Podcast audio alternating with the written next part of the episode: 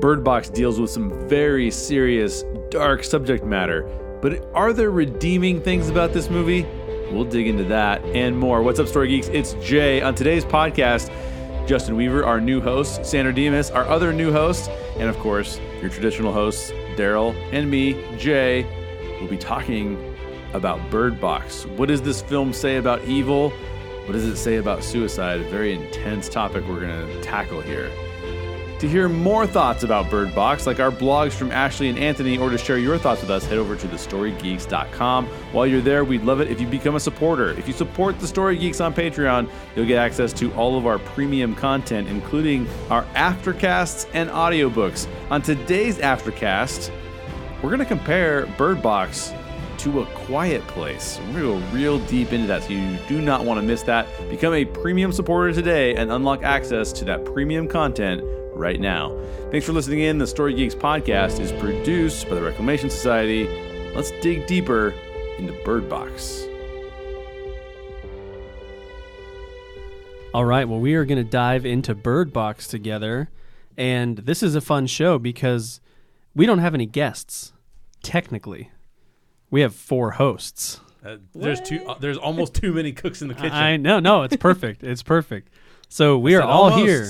Almost too many cooks. We are all here. So I'm here. Daryl, Jay, you're here. I am here. Justin, you're here. Greetings, greetings. Yes, Sandra, you're here. Wingapo. That's, whoa, Nice, nice. I like that. I uh, what's nice too. I think all of our voices sound different enough that people can actually identify who we are as we talk, which is nice. Because sometimes you're listening to a podcast and you're like, these people sound the same. Good point, Sandra. Yeah. Okay, so so we're gonna talk about Bird Box, Bird box. the Yeah. Netflix horror. Is it Yeah, a it's horror. horror, movie? It's horror. Thriller. Psychological I'm- thriller. I'm a little more in th- th- the gory thriller camp, I think, Yeah. than I would say horror. I don't know. Gory thriller. Isn't that kind of horror? I, I Yeah. think that the director herself, I don't think she wanted it to be considered horror. I think she was leaning more toward thriller. Yeah, Hmm. she doesn't like making horror films. Yeah. Well, then what is she doing with her life? making thrillers. well, let's start with the big overall question because I'm guessing we don't all land in the same place on this one. But let's just start off with what did you guys think of the movie? Sandra, what did you think? You're sort of our resident horror expert, right? Yes. Um, I was happily surprised. I saw it before the hype train was at full speed. So I was like, okay, let me check this out because I want to get in on it. And I loved it. It was really thought provoking. Even as I was watching it, I was like, what, what does it all mean? You know, my wheels were spinning. And uh, I definitely had some weird dreams that night. Fair enough. Justin? I thought it was fine. I felt like it was a little forgettable, um, especially when we start comparing it to The Quiet Place. When I think of it as a Netflix movie, I love seeing it for free. I don't feel like that time was wasted. Um, I enjoy Sandra Bullock always, and thought it was a good um, what if, not too distant future, post apocalyptic movie, um, which feels like a really niche genre. Nice. But uh, I, I, I enjoyed it. Um, I don't think I would have watched it again if it weren't for this podcast. Sorry. I, I should say, you, you mentioned uh, comparisons to A Quiet Place. We are going to save that for the aftercast. Yeah, the aftercast is going to be all about And that. We did this once before. We did a um, Jay and I did an episode with Scott Niswander from NerdSync where we talked about the state of the DCEU, and we made a rule that nobody could commit, draw any Marvel comparisons throughout the whole podcast because we were saving it for the aftercast. So did I break our one rule? No, I didn't. I didn't say it yet, but I feel okay. like that is what we should shoot for. We You should try to teased it. save the Quiet hmm. Place comparisons for the aftercast. I also Got I it. feel like as as since Justin's a new host, I feel like I need to do a little bit of Justin interpretation. Okay. Because as when Justin said, I feel like it's fine. That's like me basically saying like this movie's bullshit. Justin is too nice to really come out with it. No, I'm just teasing. I always tease Justin because he's so positive and good to be around.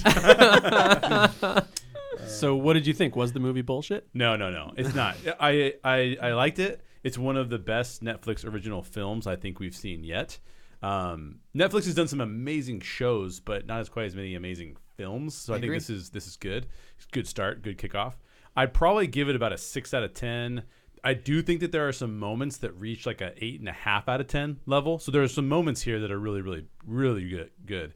The performances all around are phenomenal. The entire cast from Sandra Bullock, Trevante Rhodes, John Malkovich, the kids, Tom Hollander, even Sarah Paulson, who kind of has a cameo, like if we're being honest.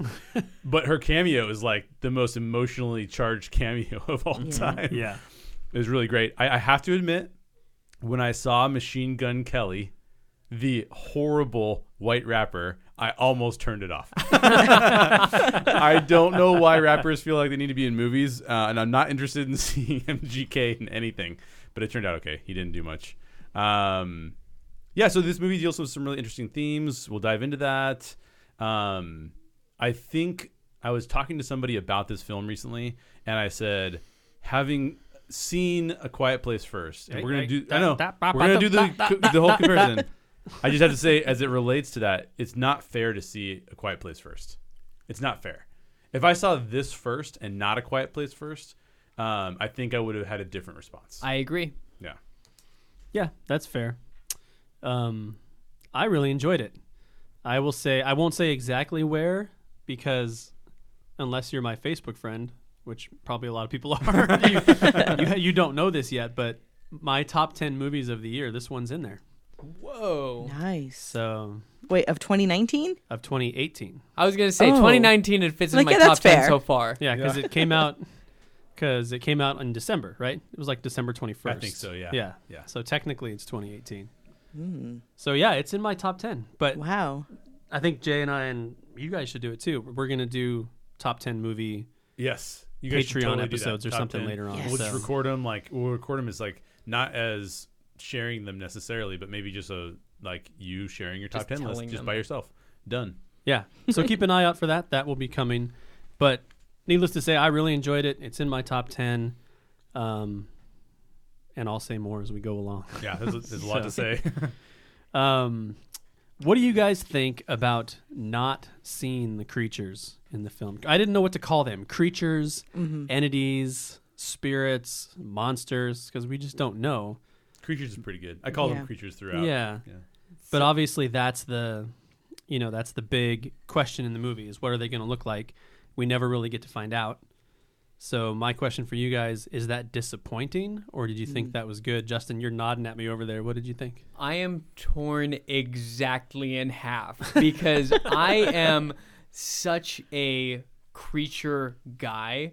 I think the xenomorph from Alien is one of the most beautifully designed things ever for movies. I love creatures in movies. I especially love if you can do it in a practical effect. I'm just so impressed by that. So I was very excited to see the creature, but then when I start thinking about storytelling and putting us in the place of the protagonist and she can't see it so we can't see it I understand it. I agree with it as a storyteller. I just don't like it. I wanted to see it so bad. So, as a storytelling technique, I think that was a strong choice. I don't think it was a weak choice. I think it was a strong choice to not show us the monster because they could have. Yeah. Um, but also the creature feature guy in me wanted to see it so bad. So I am torn directly in half.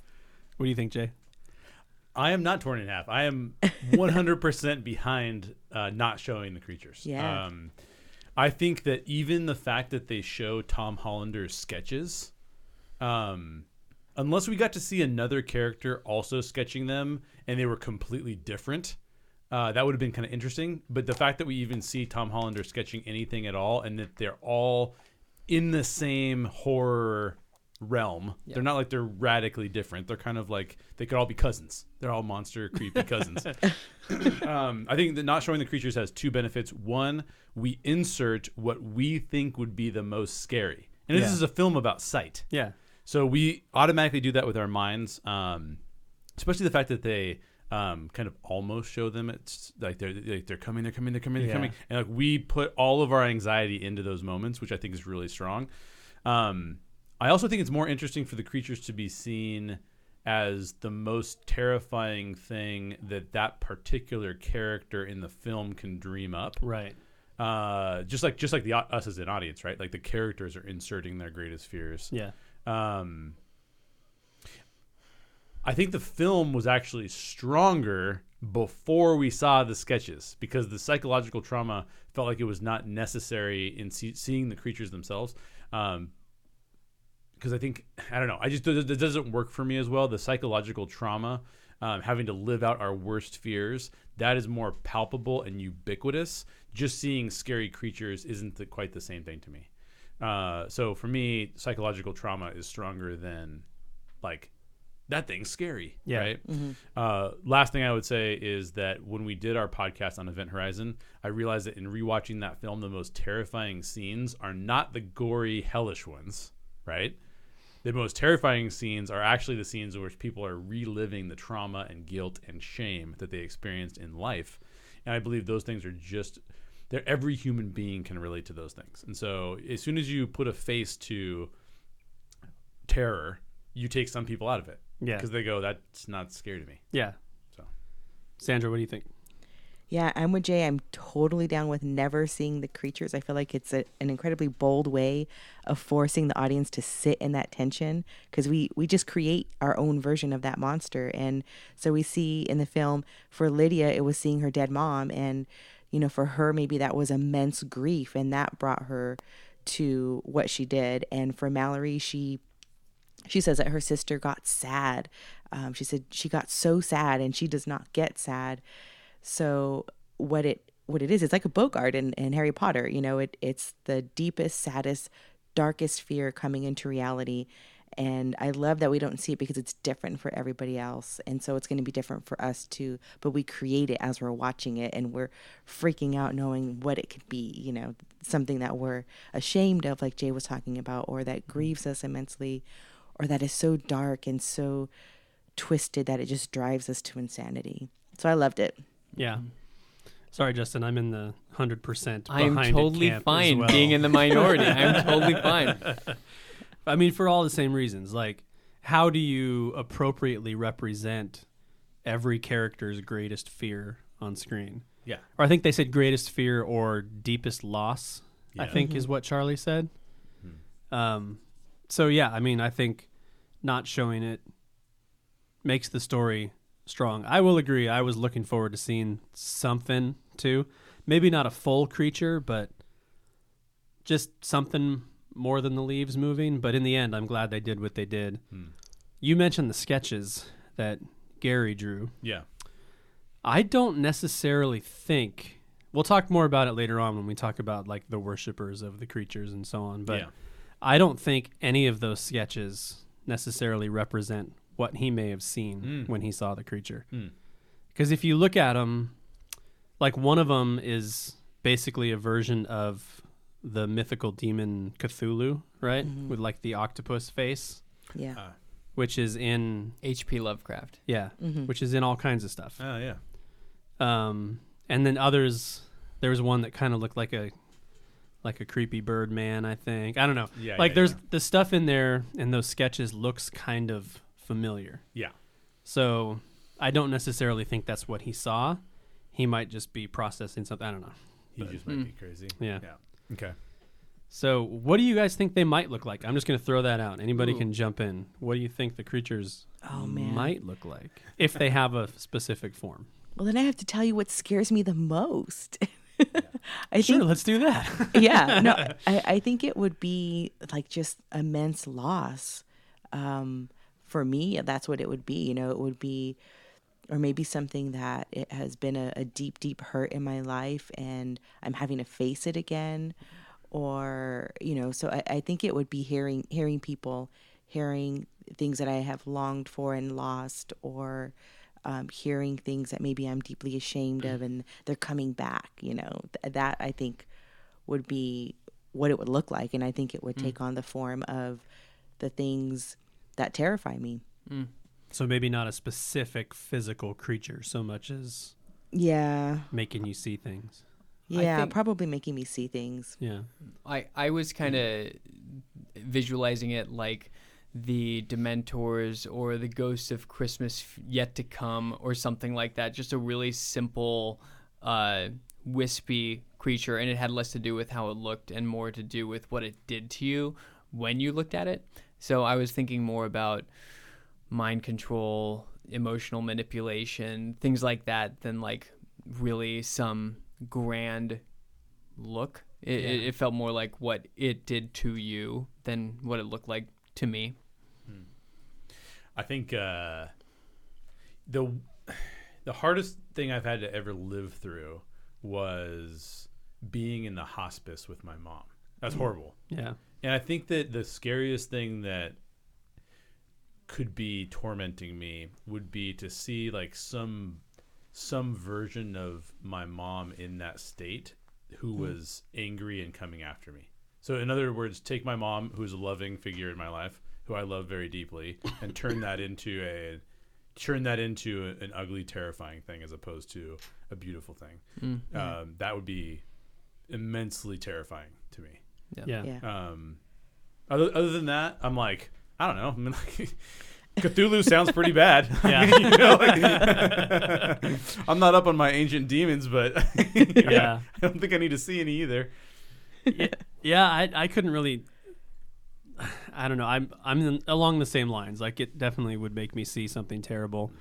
The thing that comes to my mind, not that we want to dwell on what's terrible, but the thing that comes to my mind is as a parent.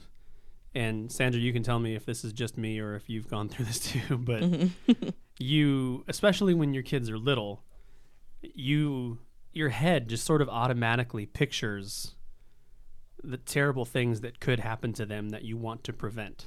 Yeah. So Yeah, like totally. them running out into a street and getting hit by a car or Mm-hmm.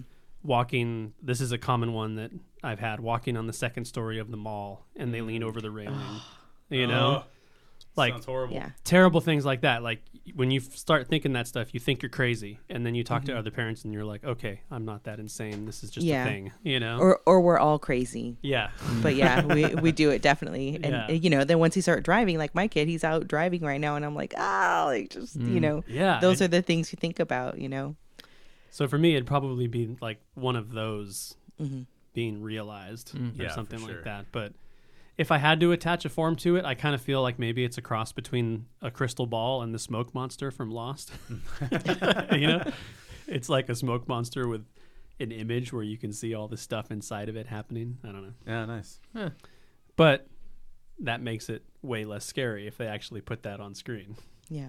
Yeah. It's like, oh, Right, because if you say that's scary and I go, crystal ball with smoke in it, who cares? Yeah. You know what I mean? Like, then Yeah. it's all of a sudden that's a it's ride at Disneyland.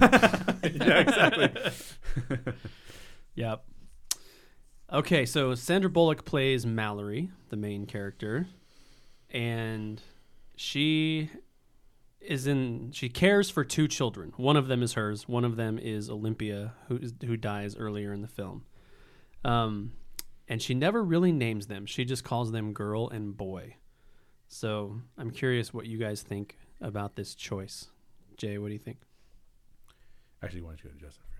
Justin, what do you think? I want to hear what Jay thinks. No, uh, Jay, what do you think? I, you know what? Screw you both. Sandra, what do you think? okay, we, we all talk at the same time. Um, trying to so rotate it around here. I'm curious how girl and boy, um, how girl and boy learned language. So if they were really aware that girl and boy were generic titles, or if they just thought, "Oh, okay, that's my name." So I'm kind of curious how much damage that really did to them. I know that for Mallory, it was keeping an emotional and relational distance. So for survival purposes, Mallory was keeping an arm's distance by naming them girl and boy and Right. just not taking them deep uh, into her heart by uh, making it personal, naming them, and things like that. So for survival, I thought it made a lot of sense. It, it was just kind of functional. Yeah. Um, but for her character arc, it was, you know, huge. For her character arc, it showed her flaws. It showed where she needed to grow, and ultimately was one of the ways that we could see that um, she was letting herself be vulnerable. Yeah. Sandra, what do you think? Yeah, I think, you know, at the beginning of the film, we see her with this dark painting and she's talking to her sister and she's talking about loneliness and she says it's um, it's about people's inability to connect. And when she's pregnant, she's concerned she's not going to be able to connect with her baby. And so it's really this whole theme of pretty much her entire life. And now that she's in this post apocalyptic world, it's even more so that she just feels she can't connect because she has to survive. And it's kind of like a heightened version of what she had in her own life before things got terrible because, you know, her, her dad didn't really take care of her and her mate left. And so she was just kind of accustomed to surviving. And so she puts that then onto the kids. And like Justin saying, you know, it might not have caused any damage to them because they might not have known that those were generic terms, but she knew. And it was important for her to keep that distance. It was important for her to, again, stay disconnected. Um, but then you see as we, we go on how she starts to kind of grapple with her her being used to not connecting and you see her wanting to connect and she's still trying to push that down but it comes to the surface and ultimately at the end we see that she finally breaks free of that and she's able to connect she's able to name them and um, and call them her children. So i think that was um, like justin was saying important to her character arc to see that um, that transformation in her from disconnect to finally connecting and calling them her own. Yeah. What do you think, Jay? Oh, totally agreement. Like I don't have yeah. anything new to add. The one thing I will say though is that there's a moment in the film that I that I thought was amazing, and it's when I'm going to paraphrase here, but Tom tells Mallory, "We have to figure out a way to live. We can't just survive." Mm. Um, and that's kind of like the message that she needs mm. to hear and she needs that to be lived out because she is yeah. avoiding everything. She's avoiding intimacy because she's afraid of getting hurt. Yeah. I also felt like that message was actually sort of like a shot across the bow at The Walking Dead. Oh, absolutely. Basically, it was like it, Walking Dead. You think it's all about survival? We'll take this because it's not. Yeah. And I thought that that was kind of cool too. So I like that little clash of worldviews. Yeah, totally. It's super tragic, right? I mean. Mm to be so afraid of what could happen to these children that you don't even name them, you know? Yeah. And and you really see it in her relationship with Tom too. Like I think ultimately the reason she attaches herself to Tom is because she does not have to take care of him. He can take care of himself. That's a good point. Yeah. You know what I Yeah. mean? So Yeah. she doesn't she can be with him and she can keep her distance without compromising his safety. Mm-hmm.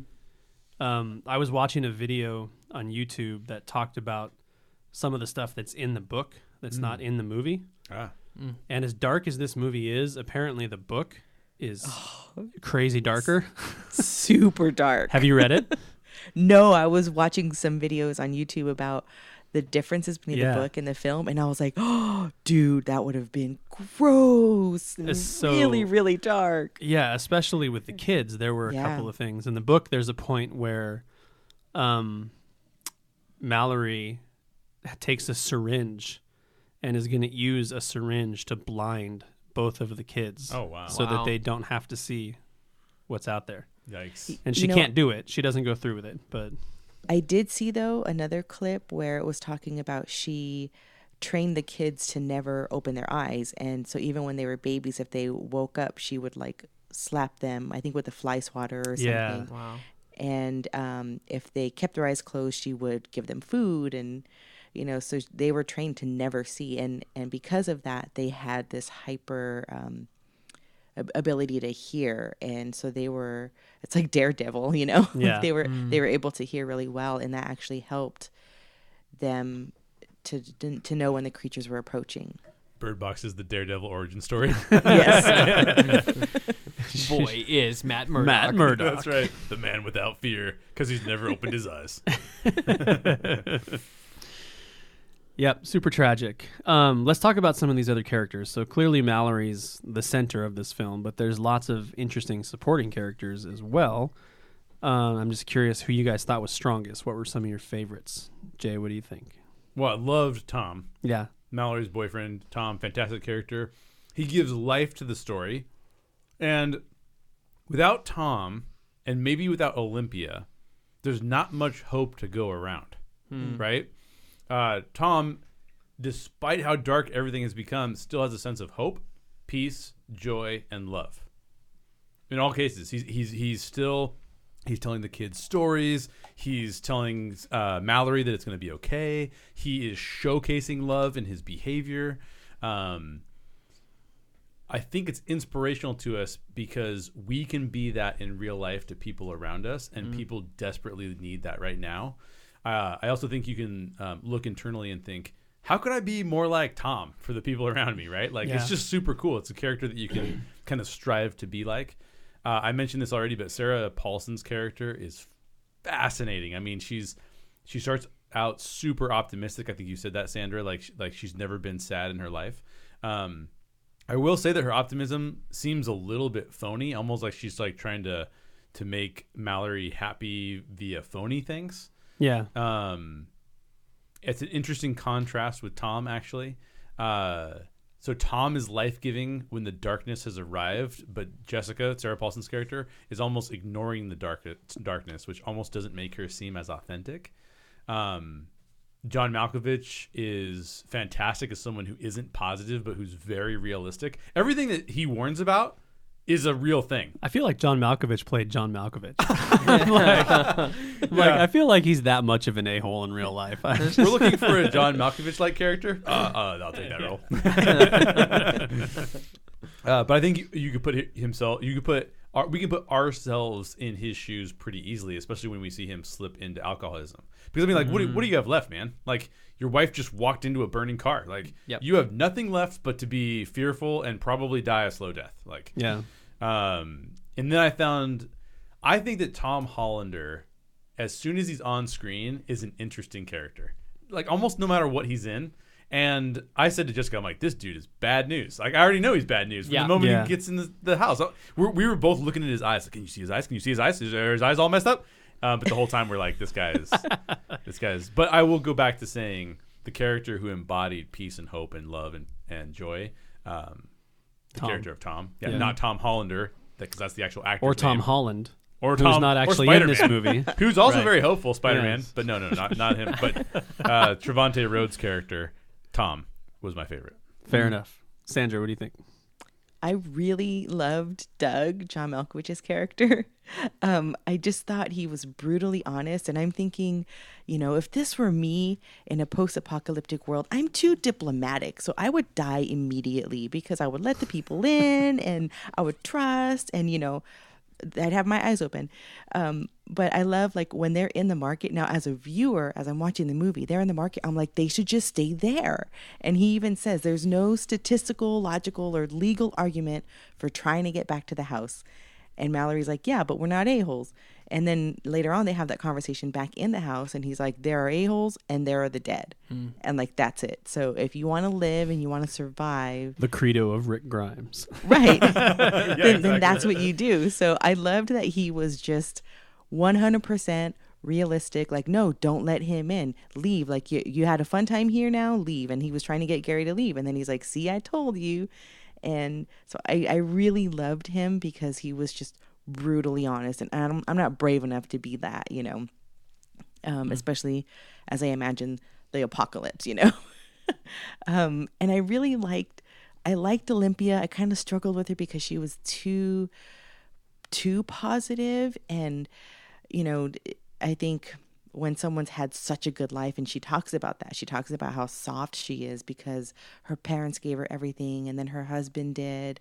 And you know she wants to name her daughter Cinderella and all these things where it's like it's too cutesy. And then here's Mallory the nega Olympia. You know she's just the opposite of that and so negative. And to see them together was really interesting because you know I think I could relate more to Mallory in that sense because, you know, I didn't have like the most perfect upbringing or whatever. And to see that play out in the end of the world type situation, it was just so interesting that she was still so positive, still so, you know, inviting of others and trusting. And of course, it ended up being what led to her death, but she was still in that and she was still wanting human connections so badly, even even in that type of environment. So it was really it was really really interesting.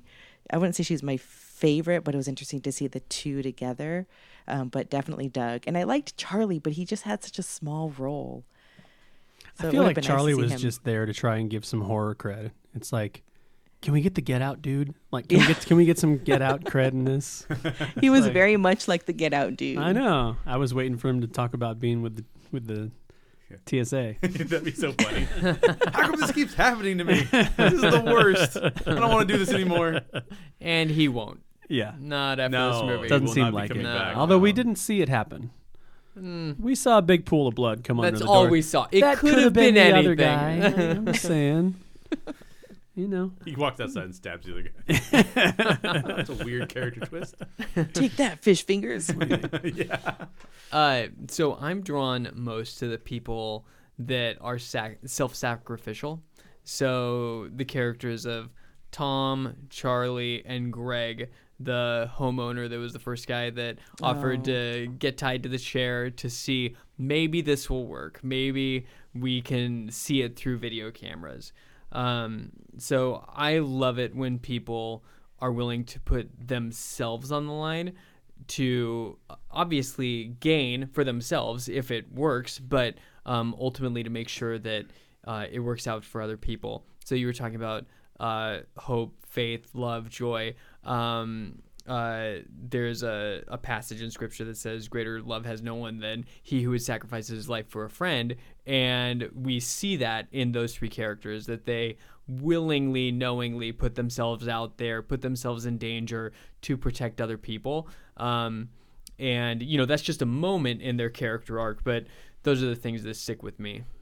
So you said the three characters you mentioned were the- Uh, Tom, Charlie, and Greg. Greg tied himself to a chair Yeah, to yeah, look in yeah. the screen. that dude's from uh, Jurassic Park, right? Jurassic yeah, World? exactly. Yeah, yeah, yeah. that dude, yeah. he's not Yeah. as self-sacrificial in that story arc. as much. That's but- what I liked about him in this. It was like redemption from Yeah. the stupid, from being a stupid direction jerk. they've taken his character in the Jurassic World movies. Yeah. I'm hoping in the next one he is a dinosaur. Yeah. I'm fine with them corrupting him. Like I don't mind them doing that to a character from the original film, but it's just not good. Yeah, yeah, yeah. We Ugh. we've done that conversation I already. know, I know. I'm sorry. yeah, exactly. Um, now I'm pretty much I'm with all you guys. The one you haven't mentioned that I actually really liked was Cheryl, the older lady in the house yeah. who Oh, yeah. actually tried to take out Gary so that he Absolutely. wouldn't get to Olympia. yep. I That thought of she a was bitch, really Gary, cool. man. Gary's an a-hole. Yeah. we don't like Gary at all. question. Very well played. Horrible person. We'll talk more about Gary. Um, the, I would say, I, okay, so John, so Doug, John Malkovich's character, Yeah. I did like how they showed some of his like bigoted undertones and stuff like that earlier in the film. hmm You know, talking about him having a problem with his gay neighbors and Mhm. Oh, and yeah, stuff yeah, like yeah. that. Um, and I'm even okay with him being, you know, like the a hole and everything. And there's a holes in the dead, and you know, that's all fine. I think the biggest thing that bugged me is his reaction to his wife's death. Mm. Like Yeah, he doesn't. he not- didn't mourn her at all. He just got pissed at everybody. Yeah. You know, Thanks a lot, guys. it's like It's my wife is dead. Yeah. get out of my house. Yeah. And it's like, Wow. all right, did you cry? That kind of happens Yeah. with some people, though. Yeah, Yeah. exactly. That's Yeah. true. That's A- true. anger is like a secondary emotion that covers up something else, whether it's Yeah, a whole host of things. Yeah, a the good sadness or injustice or something. That's a good Yeah. point. Yikes. All right, you guys ready to go deep? Yeah.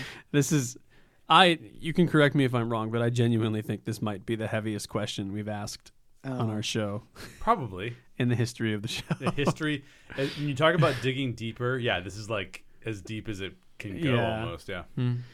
Okay, well the film sets up the idea that the victims are seeing their deepest fears or greatest losses realized when they look at the creatures, which then drives the majority of them, we'll talk about the others later, but it drives the majority of them to suicide. So there's a lot of suicide in this movie. And so what I want to talk about is how do you think it's handled? Because there's a responsibility there, right? If you're going to depict suicide in a film, one would hope that it's not in a glorifying way. Mm-hmm. Even if it's a horror movie, one Right. would hope that it's Yeah. not in a glorifying way.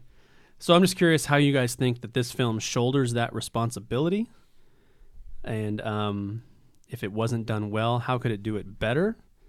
So let's talk about that a little bit. Sandra, do you want to start us on that one?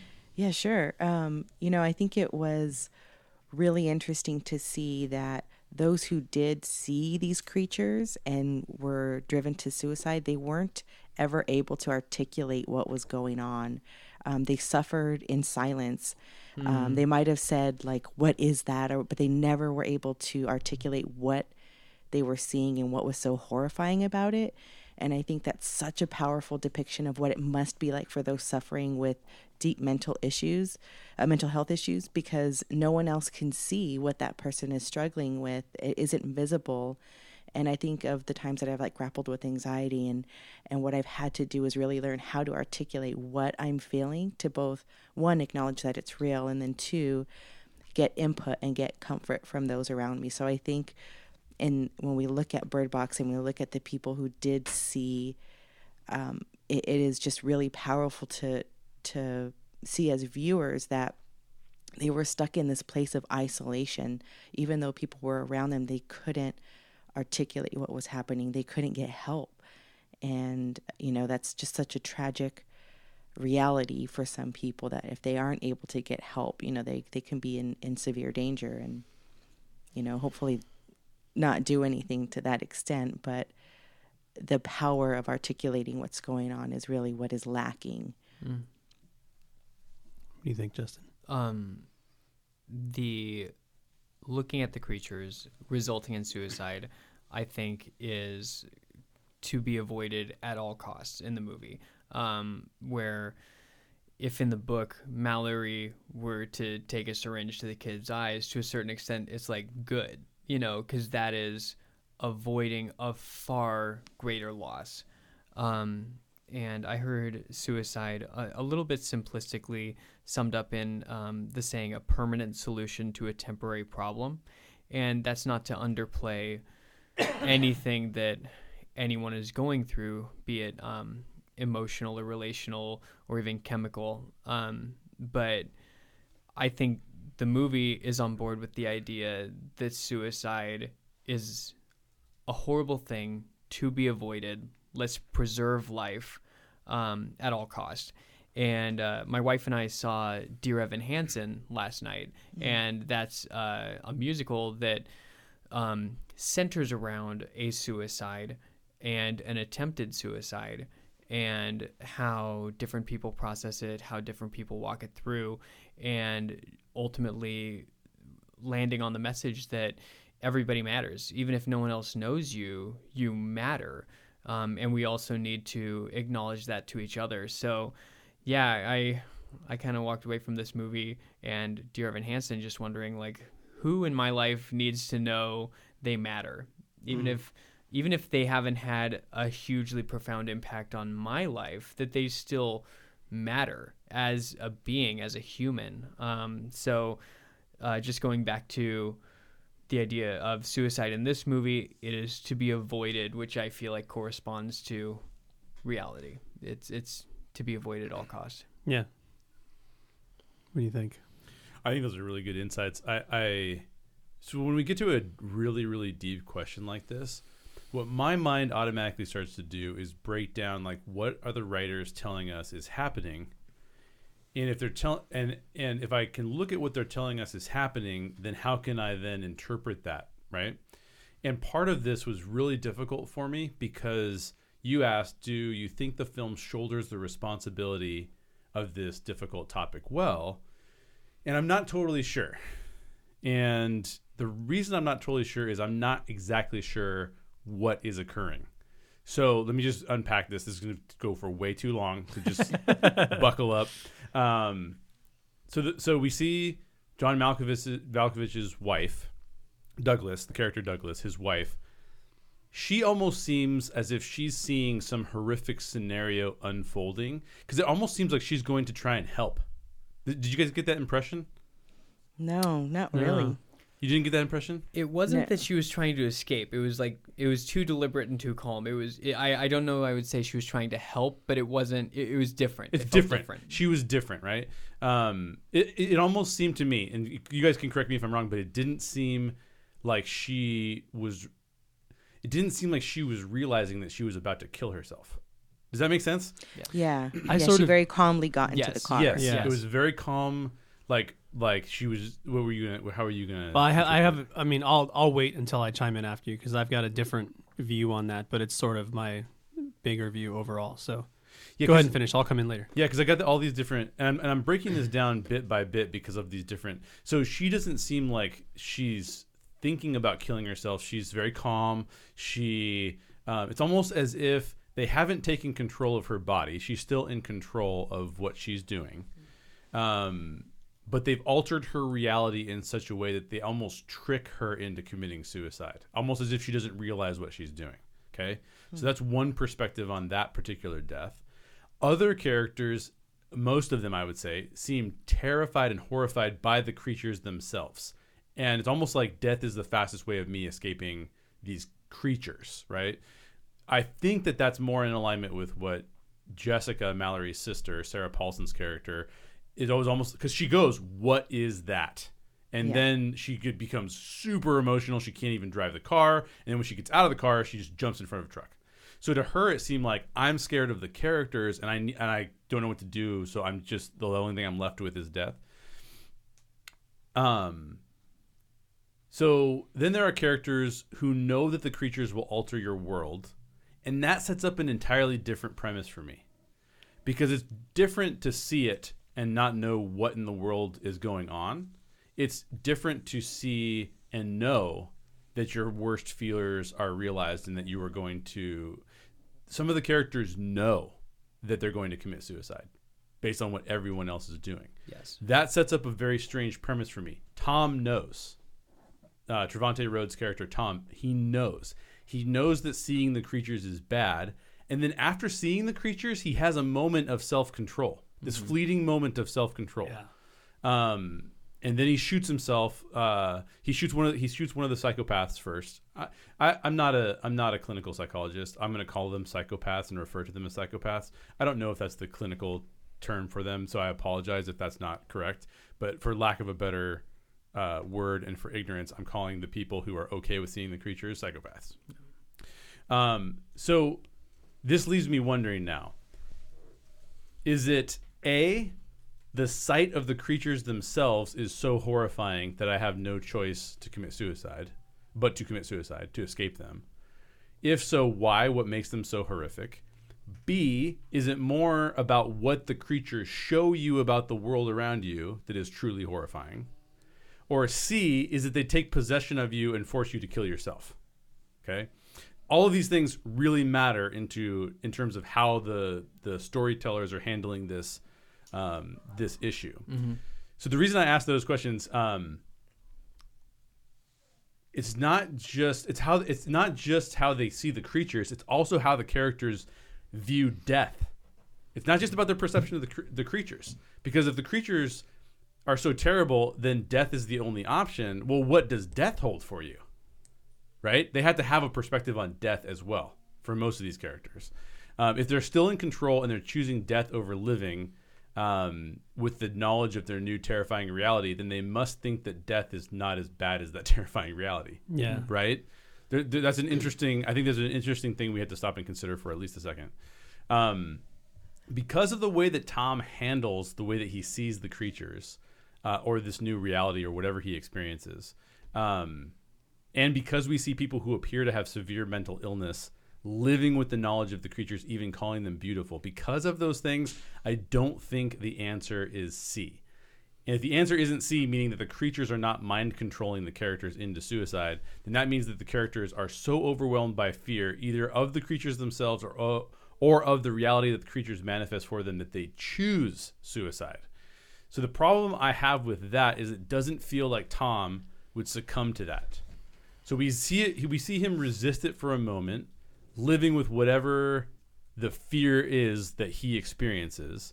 Um, but I don't know. I feel like Tom would try to push through for longer. Does that make sense? You're, yeah. What? You're like dancing right around what I'm. Oh, really? Yeah. You're gonna we're gonna we're on the same page. Yeah, so so Tom knows what he's gonna see. So we, you and I might be on the exact same page. Do you want to jump in? Uh, similar page. Yeah. So I, I'm I'm very similar in line to what you're thinking, but maybe with a slightly different slant. Yeah. First of all, yes, I think what is actually happening to the characters has a lot to do with whether or not the movie is appropriately treating the use of suicide. Yes. Because me specifically, the reason I think that is because the way that most of these characters kill themselves is kind of outlandish. You know what I mean? Mm. like some of them maybe not so much like there's an open window one of them jumps out of an open window like Sure. that's not outlandish but you have jessica Sarah, mallory's sister stepping in front of a bus you have doug's wife sitting down into a burning car Right. and some of these are just they're different they're not what you would expect Hmm. you know what i mean they're it's almost like it's quote unquote creative suicide to use a horrible horrible horrible term Right. Right. Right. so It's as almost That- as if it would have been premeditated, but it's not. It's reactionary. yeah and so that the way those things are happening at first makes me think i don't know if i am happy with how, the way this movie Right. is treating it because yes they're putting it out there as a terrible thing to, to avoid at all costs like you said justin but they're putting creativity into these deaths like a horror film would Mm-hmm. And so that to me is a little bit unsettling. But when you bring up the question of are they actually committing suicide or not, a large part of me thinks that they are not. That they're actually being mind controlled and they're being killed via mind control. Hmm. And there's a reason behind who the creatures kill, who they take control of and make their worshippers and even behind why there's a fascination with children. Hmm. Because Gary was fascinated with the children. Right. Um, so, and this will bleed in a little bit into the next question, so we can come back to it later. But my theory is basically maybe these people are not committing suicide. There is some sort of psychology to these creatures, why they do what they're doing Yeah. and they're actually afraid of children because children that young don't have any fears for them to play on. Interesting. Like they Hmm. can't control them, which is And- why they would want to eliminate them. So, Jay, going back to you, Yeah. when you did the ABC, are you suggesting that A was how you read the the situation? So A being the side of the creatures themselves is horrifying, right? Yeah. B being that something the creatures show you about the world around you is horrifying, and then C is what you just said, taking possession of. So I'll just continue because I I still have like a half page notes. Let me say one more thing. Yeah, yeah, yeah. Go ahead. Um, and I can come back to this later on the next question. But as far as Tom goes, yeah, if what I'm saying yeah, was actually the way it was, I don't know. yeah. But if it was, then my next conclusion would be that Tom is actually one of the people that the creatures would want to take over and make their devotee. And the reason he shot himself is because somehow he knew that. And he was actually taking himself out of the equation so that the creature could not use him to go after Yeah. Valerie. Interesting. Um, Sandra, did you want to jump in? Well, I, I think when you're giving the options of A, B, and C, I, I'm maybe because I'm inclusive, but I, I'm imagining that it would depend on the person. mm, So when you're talking about Tom, I mean, that's a perfect example that for him, he's taken himself out of the equation. Uh, maybe for Lydia, Doug's wife, for her, it isn't um, that the creatures are horrifying her, but she sees her mom and she's facing her grief and she is willingly going to wherever her mom is. And so that's why it's kind of a peaceful, almost a peaceful dec- decision because she wants that more than where she is right now. And for um, for Jess, uh, Mallory's sister, for her, it's probably B that what's going on in the world is whatever she's seeing about the world is so horrifying that she has to to do that. Or maybe even a because it could be that the creatures are so horrifying that she has to commit suicide. So i i don't know if it's if it's a b or c across the board. I think it's a, a mixture of that of depending on the character.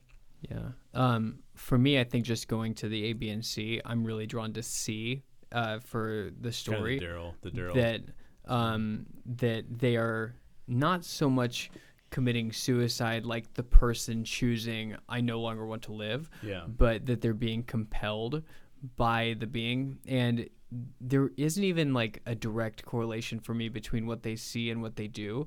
It feels like the fear and the horror and whatever they see is like the way in, but even that there's a biological change in their eyes feel like s feels like there's some other entity that has taken presence and that's where even the creativity to use that term again comes into play because it's not the person it's like the entity that's taking Yeah. joy in this destruction Yeah.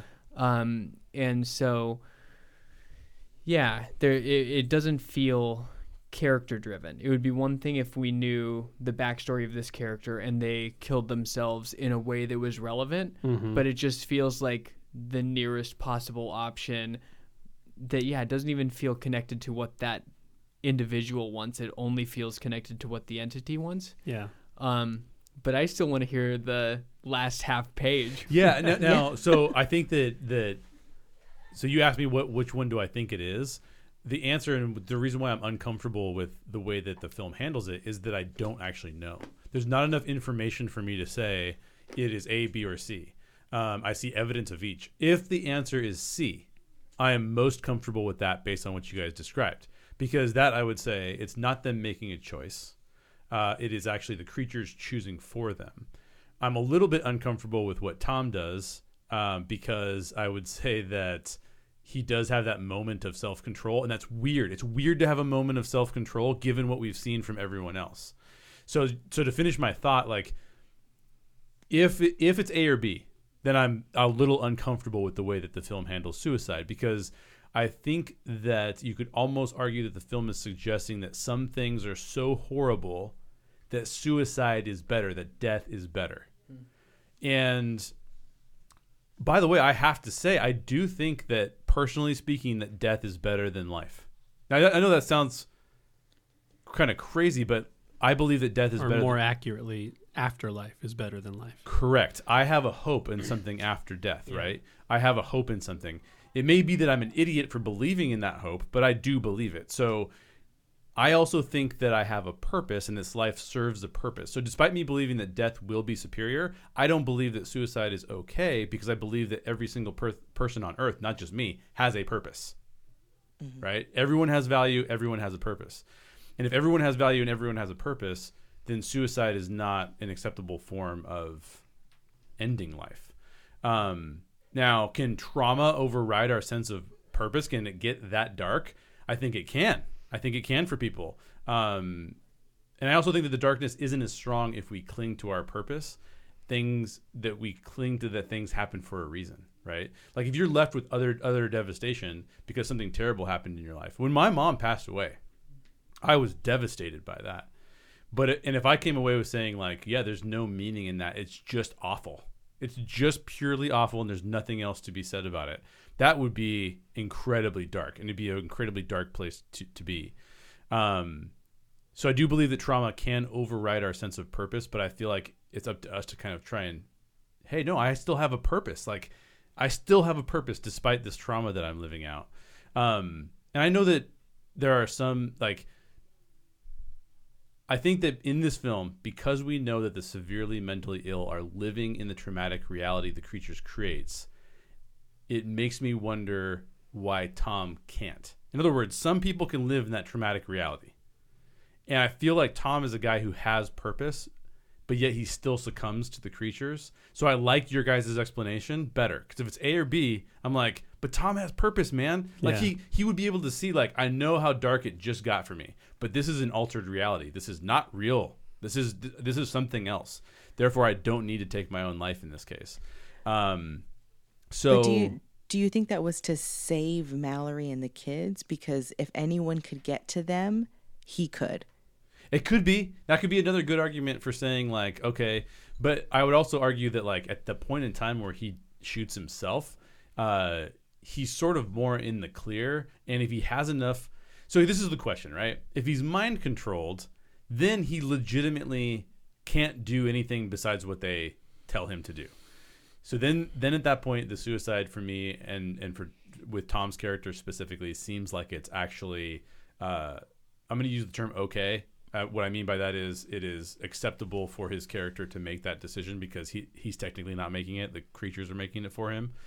But if it's A or B, it just seems off. Now, I see what you're saying, Sandra. You're saying, well, but what if the creatures can now know where Mallory is going to be? And I would say, I don't know. I mean, Mallory's already off into the woods. It doesn't seem like he has to do that. He could mislead the creatures if he's if he's that with it. Um, so I'll just end by saying that I, I'm wrestling with this. I'm wrestling with the question. Yeah. I think it's really important about when we see what is motivating them to do what they're doing. I'm most comfortable with what you guys are suggesting that it's mind control. That would be make me the most most um, comfortable because otherwise it seems to me that for someone like Tom who has a purpose, who has peace, joy, hope, and love, and he sees something horrific and traumatic, if that's all it is, it that's uncomfortable for me. It leaves me in a very, very, very uncomfortable state, and I don't know if it, they're handling it well if I'm left in that state. If he's being mind controlled, I'm okay, I'm okay with it, and I think it's a fair Yeah. Progression. So I apologize for taking that long. It's that kind of question. Yeah, ex- exactly. and I have to address it as a writer because I'm looking at this going, what what's going on here? Yeah. Like, what's actually occurring? And I think we need to know that before we can make a determination. Yeah. Before we move on, we just want to acknowledge that suicide is real. It is all too common. And if you guys are struggling, if you're having thoughts even close to that, please reach out to somebody. Please connect. Don't let yourself be alone. Uh, you can call the National Suicide Prevention Lifeline at 800 273 8255. That's 800 273 8255. Or you can go to suicidepreventionlifeline.org. You can go to imalive.org. All of these places have people on hand ready to help. So don't be alone. Reach out. Okay, let's move to the other side of what happens when people see these creatures. There's this, I call them the worshippers or the devotees. I don't know what we want to call them, but people like Gary, people like the guy in the river that attacked Mallory and the kids.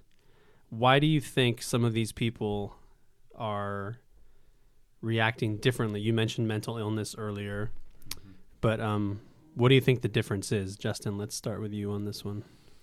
I think this goes back to the will of the entity for me Mhm. that there is a different weird darker purpose that it finds for them in just destroying the lives of others. So for some reason it's not enough to just destroy the one life of the individual. It's better to use them to destroy more lives. Um, so we already talked about the Cthulhu mythology a little bit Yeah. from H.P. Lovecraft. Um, I had two board games a while back called Arkham Horror and Mansions of Madness that were both based out of the H.P. Lovecraft uh, lore, and there were different followers and worshippers and acolytes and things like that, and they were always very weak because they're human; they're just following the thing. So this movie honestly made those characters far more frightening to me because they are weak, fallible humans, but all they have to do is expose you to the entity for them to succeed in such a weak, twisted little way. Um, so I feel like it's very consistent in that sense with C, that it's just the will of the entity playing itself out in a different way. Uh, for some people, it's just end this one life and that's enough. Uh, for other people, it's I'm going to use you to end other lives.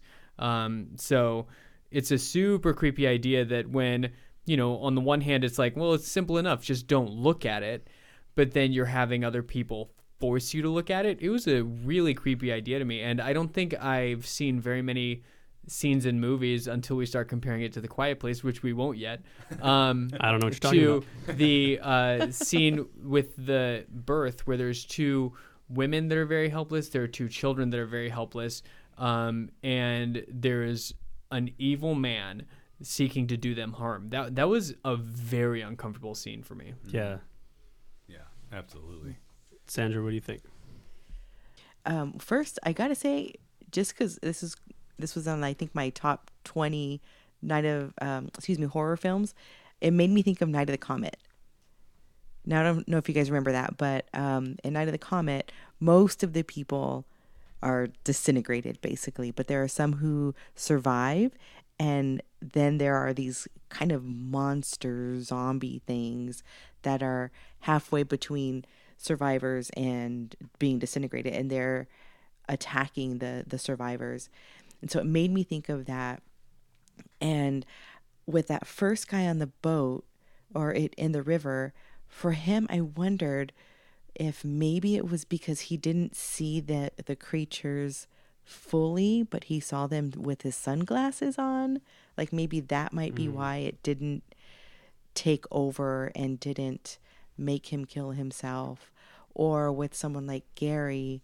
Now for him he has this whole story as to where he was and why he um, needs shelter but he very intentionally is not looking at anyone for most of the time that he is in the house. When he first gets there, he's looking down, and then when when everyone's questioning him, he's crouched down in a corner and he's looking down, and it's very uh, intentional that he doesn't want to be spotted. He doesn't want to be seen. It's not until the scene with the children, or leading up to the children's birth, that he finally is able to kind of be comfortable acting out this being this malevolent person but it's just really interesting to see how he was scheming like he was he was intentionally hiding and that is more than just some person who was wholly controlled by by a beast or by a creature but it's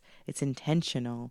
He was in control enough to be secretive about his intentions. The same thing with the guy at the river, and he's like, "Hey, you come on, you can see, you can, you can look at me, uh, and we're safe, and let me help you." And to me, that part of it is almost scarier than the creatures because they're tricking you. It's not obvious that they're out there to harm you and to harm the kids. They're, it's this, oh, the trickery behind it is just scarier. I think. Yeah. What do you think, Jay? Yeah, I think. I mean, I, I'm still hoping that this is mind control, right? So, but I'll, I'll play the devil's advocate just in case, like, it's not mind control. And the only thing I can think of, and this is very dark, when it comes to the worshippers, is that some people already believe. So, so I'm not the one that brought up, by the way, that they are mentally ill. I believe that the movie brings that up because it says that they were in an institution. Some of them were in, in an institution of some kind. Um, so this is very dark, but I think that some people already believe the world is as horrific as the creatures reveal it to be. Hmm. So they already see the demons all around them. They already feel the world's a place of torment. They don't see good or light at all. And so presented with the creatures, they just go, "Well, of course. This is how it's always been. This is just now the embodiment of what I've always thought was just lurking right behind the scenes." And I think that their conclusion is, well, then I'll become a worshiper because now my my all of the things that I've been saying were true are now true, and now instead of being fearful of this, I will choose to worship it. Um, and I think they can live into that darkness as opposed by being traumatized by it, and I think that that's a really scary but fascinating interpretation of what's going on with them. So And just to combine that with something else you've said, I wonder if that gives them a purpose in a Oh, twisted yeah. way. That um, maybe they were hopeless and um, thinking the word world was that dark and weren't living in their purpose like Tom was. Um, and then this gives them a purpose in a really weird way. Well, and you kind of get that feeling because they say they're beautiful. You you sh- Mm-hmm. you really need to see them. They're beautiful, right? And I and I have a and I have a. It doesn't feel like they're the creatures are controlling them to do. Now Gary feels like the creatures are controlling him a little bit more, and mm-hmm. they're like manipulating him through this Yeah. thing. But some of the other characters, it feels like when they say that the creatures are beautiful and you need to look at them, it almost feels a little bit more like no i have realized what this is and get on the get on board with me i have a mm-hmm. purpose now it's serving these horrendous beings but it is what it is, and let's get on board with it because this is what I've thought about the world all my life, you know. But that's that's super dark, man. It is. It is, but it fits the movie. it does. It does. Um, yeah, I don't really have a whole lot to add to that. I mean, I think you guys, you nailed it. I, I did allude earlier to a thought about Gary and his sketches. Yeah. Um, which is just basically, I think, what if Gary has some sort of a personality disorder? You know what I mean? And so his sketches are, he sees something different every time he looks. Oh, totally. You know what I mean? Or he could be seeing. He could be drawing pictures of other people. Yeah. Like he thinks that the other people look like that too. And I guess we don't, I mean, it's pretty heavily implied, but I guess we don't fully know that he drew all those pictures. That's true. Yeah. He may have collected them. Yeah. He starts to draw a new one, but Yeah. Yeah. But we don't see how good he is. Yeah. You know? yeah, that's true. He draws like Casper. Like, come on, dude. It's a stick figure. It's not Casper. Casper's a friendly ghost, you idiot. All right, I'm just going to ask one more question in the interest of time. We're going long, but I will say, um, listen to the aftercast of this because we've got some fun topics that we're going to dive into on the aftercast. But my last question is going to be a huge left turn curveball. We're going to get really weird. This one was inspired by Sandra, so thank you, Sandra. Got to represent my weirdness. That's right. That's right. um, we're going to play a little devil's advocate here. What if what the victims are seeing truly is beautiful? What if it's good and those that don't see it are actually missing out? How does that change the story for you? Do you think that's even remotely possible? What do you think? Sandra, I'm going to let you go first on this one. Okay, so as I was watching it, and of course, the obvious answer is, you know, as as, as it was unfolding, is that these are, you know, horrible creatures, and the worshippers are terrifying. Stay away. But I started thinking about the blindfolds, and I started thinking about uh, really what Charlie said. So, what Charlie is talking about is this is the end game. He says humanity has been judged and found wanting. So, some of us know and recognize that that's biblical. That's Daniel talking to Belshazzar. So, that to me was like, oh man, like what, what if we flip it on its head? And what's really happening here is that these people have truly seen something beautiful, and those who have died to themselves um, more in a spiritual way are are ushered into you know the afterlife and those who are left behind are choosing to stay blind. That was horrifying as i was watching it and thinking about this. I'm like that's really scary because nobody wants to be intentionally blind and yet that can happen. You know that happens in relational situations where we might feel like this is the right way this is the thing that we should be doing and you're just blinded by whatever is going on in your life and and it takes someone speaking into that to make you realize that you've been wrong. And i'm thinking too of like the cultural climate that we have right now. It's just there are two total extremes and from one side the opposite side is terrifying. And if they're trying to aggressively convince us of, of their side even more so. And we don't want to be around that. We don't want to to have our eyes open to what that other side thinks is okay because from our perspective it's it's terrifying. And so as i was watching it i was thinking of all these things going man like where are my blind spots? And where are um, just as a culture where are our blind spots where maybe there is something that we're missing out and we know of course we don't want to be seeing demons but really if it truly is flipped on its head that to me was even more horrifying than the actual story. So yeah it just made me think of that. It made me think of if we really are um, in a space where someone has see, seen something beautiful and we're and they're trying to convince us then it shouldn't be an aggressive way that they're doing it like they are in the film you know? Th- there's nothing but fear that they're um, inciting in the people who they're trying to convince that this is beautiful. And it makes me think of approaches that people might have when they're trying to put their perspective on others are they winsome or are they terrifying are they creating fear or are they creating at least an interest in in hearing being heard out so that part was very scary when I started to think about it from that perspective. It was it's pretty scary. and that, that's the way to successfully make the movie even scarier. I know. what do you guys think?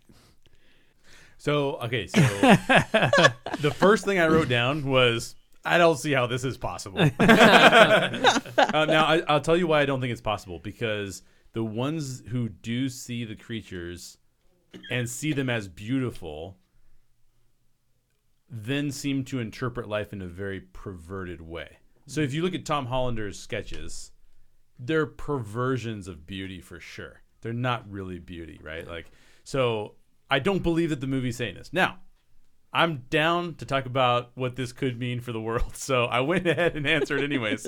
um, can beauty be terrifying? I think it can. Beauty can sometimes reveal our own ugliness. And when we see the best of the world, then we can judge ourselves on how we don't measure up to the best. So beauty can be terrifying.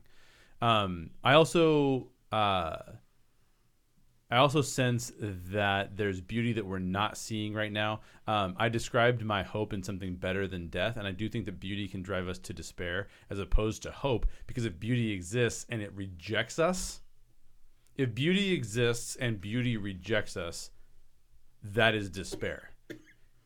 If beauty exists and rejects us, how are you supposed to hope at all? Because you know that the only other alternative is ugliness. And I think that that's a really fascinating concept. If it's if if they're even suggesting this again, I don't think they're suggesting this, but if they are, um, uh, so I think it's really heavy. If the creatures are beautiful and the characters in the story see them and are driven to despair, then I would have to come to the conclusion that the creatures also rejected them. They did not say, "I'm a beautiful creature, come be with me." Right? It has to be, "I'm a beautiful creature and you are not worthy. You're rejected." And it's like, well, then there's nothing left for me. Uh, I'm going to live in torment the rest of my life, so I might as well die. Right? Um, that's the only thing that I can think of as it comes to this kind of thinking, and I just don't think the movie is proposing that. so it's interesting. I don't think it's. Yeah, I I don't think it's proposing that. I just think I, was thinking of what Charlie was saying, and I was going deep into what Charlie was saying Yeah. about end times, and so that's where, in my mind, the things that I know and the things that I've read, and uh, that's really where it came from. I don't think that's the intent, but but it, I started to to envision it in from that perspective, and that freaked me out. Um, so as I was thinking about the possibility of beauty um, in those beings, in those creatures, I was feeling like it wasn't possible be, just because of the impact that they had. Uh, because of the destruction they brought, and even Sandra, you were talking about intentional blindness. Um, uh, that that whole conversation was just super interesting to me, and I wanted to have that kind of separate from this movie. But I, f- I saw the intentional blindness as a result of the creature, um, not something that just the person was choosing to avoid something. Um, and so I feel like beauty brings us into a larger experience, brings us uh, either into greater community or greater understanding of ourselves or the world um, or reality or whatever that is. It brings us into something bigger. Whereas these creatures were making the world smaller, whether it was ending someone's world or it was blinding someone uh, so that they could survive. So the creatures felt like the opposite of beauty to me. They were making existence smaller and harder and um, lonelier. Um, whereas I believe anything that is beautiful would do the opposite. I think I, I, I tend to agree with you, but I was, if I was going to play devil's advocate to that point, I would say that the now this would also cause loneliness, I think, but the creatures could be opening up the world e- into an even broader understanding. In other words, let's just face it: if uh, th- th- there's there's a I've heard philosophers say this before. If you knew the trauma you were going to have to live through in life, would you be willing to face that every day? If you knew, oh, we're all gonna die, and we're not gonna die in comfortable ways. yeah, most of us will not die in comfortable Son ways. I'm sorry. Spoiler. I'm always the one who brings the podcast way down. It's like I'm the one talking about hope and joy and peace and love, and then I'm all of a sudden like, oh, by the way, um, but but like I think if if if you saw the way that your life was going to play out, and then if I was to tell you that I don't about what was actually going to happen, you need something beyond this life to find hope and joy and peace and love. Because if I told you what was going to happen, you'd be like, I don't want to go through any of that. Right? Mm-hmm. You might have situations where your spouse dies in front of you. Your, you. We know your parents are likely to die in front of you. What if what happens if your kids die in front of you? And, right? These are horrific things that if we knew that they were going to play out, do you think you'd want to keep living? So I do believe that that I, I'm not sure that the character that these creatures are shrinking their understanding of the world. I think that they could be revealing all of the things that could happen to you actually in the world, because the world is not a good place. The world is mm-hmm. we we talk ourselves into the world being a good place just so we can get through another day. I think a lot of times. But I'm not sure that we could actually say the world is a fantastic place. I believe in something bigger than the world, so I can I try to get on board with that every day. I, I even that is a struggle, if we're being honest. Even Yeah. even saying I have purpose, I have hope, I have peace, I have joy today. And then you get on the freeway and someone cuts you off and you're like, dude, this guy is an asshole. No more purpose. no, I'm just teasing, but I just think that there could be there could there could be even be revealing more, not necessarily less. you know what i think of is i think of of the people who are on a totally different side that i consider myself on. Um, so especially in politics things are so volatile now. People are so on opposite ends that if you're on the other side you are terrifying. You are scary. And and that's what i was thinking like oh man if i'm if i'm telling someone what my perspective is how i vote who i vote for what i think they are going to be scared of me they're or, or they're going to tell me that i have blinders on that i am thinking you know uh, thinking thinking wrongly and that I'm I'm wrong, you know. I'm and I've had conversations like that where I'm so on the other end with people, you know, and they're talking about who they're for and what to me it's scary the things that they think are okay and and yet from their perspective what I think is okay is scary. Hmm. And to me is that's that's just so fascinating that that's what we see happening online. We see people arguing and, and saying horrible things to each other, and it's because they're on, on these completely opposite sides where one is truly, truly terrifying to the other. Hmm. I think just to, just to, so I don't leave everybody in a completely depressed state because of what I was saying. I one of the things that I've come to appreciate about horror that, by the way, I would never have said without the Story Geeks podcast. know that's a weird sentence. Just Woo! uh, Yes, exactly. Yeah. Without the, Can I take credit for that? You can take yeah, you can take partial credit, and then the rest of the Story Geeks fans for forcing me to watch horror movies over the last year. Uh, despite the fact that I am, have a lack of sleep now, uh, I, I, I feel good about it. Um, I will say that one of the values that I think that horror movies provide is that I think that they snap us out of the day to day grind of life and into thinking about things that are bigger and broader. Where are the areas in our lives where we are labeling people as boy and girl? Because we do, we're doing that. I do that, right? Um, some of it's to protect myself, some of it's to protect them, just like Mallory is trying to do. But we do those things, and horror gives us a chance to say, actually, that's not love. That's not joy. That's not peace. That's not hope. How would I find those things? Where would I look for those things? And I think that that's what that's the benefit that delving into dark subject matter can provide to us. Um, a lot of times, if we're just escaping to movies, we don't get that. But I think horror kind of says like, oh, "I'm not going to let you escape," right? Like at least at least thoughtful horror. Thoughtful horror says, "I'm not going to let you escape. I'm going to force you to consider death. I'm going to force you to consider suicide. I'm going to force you to consider intimacy." And um, I don't love horror, but I value that. so I'll just throw that out there. well, Stay tuned for the aftercast where we're going to talk about sunrises, puppies, and cupcakes. Yay! Please, no. please. and how they'll kill you.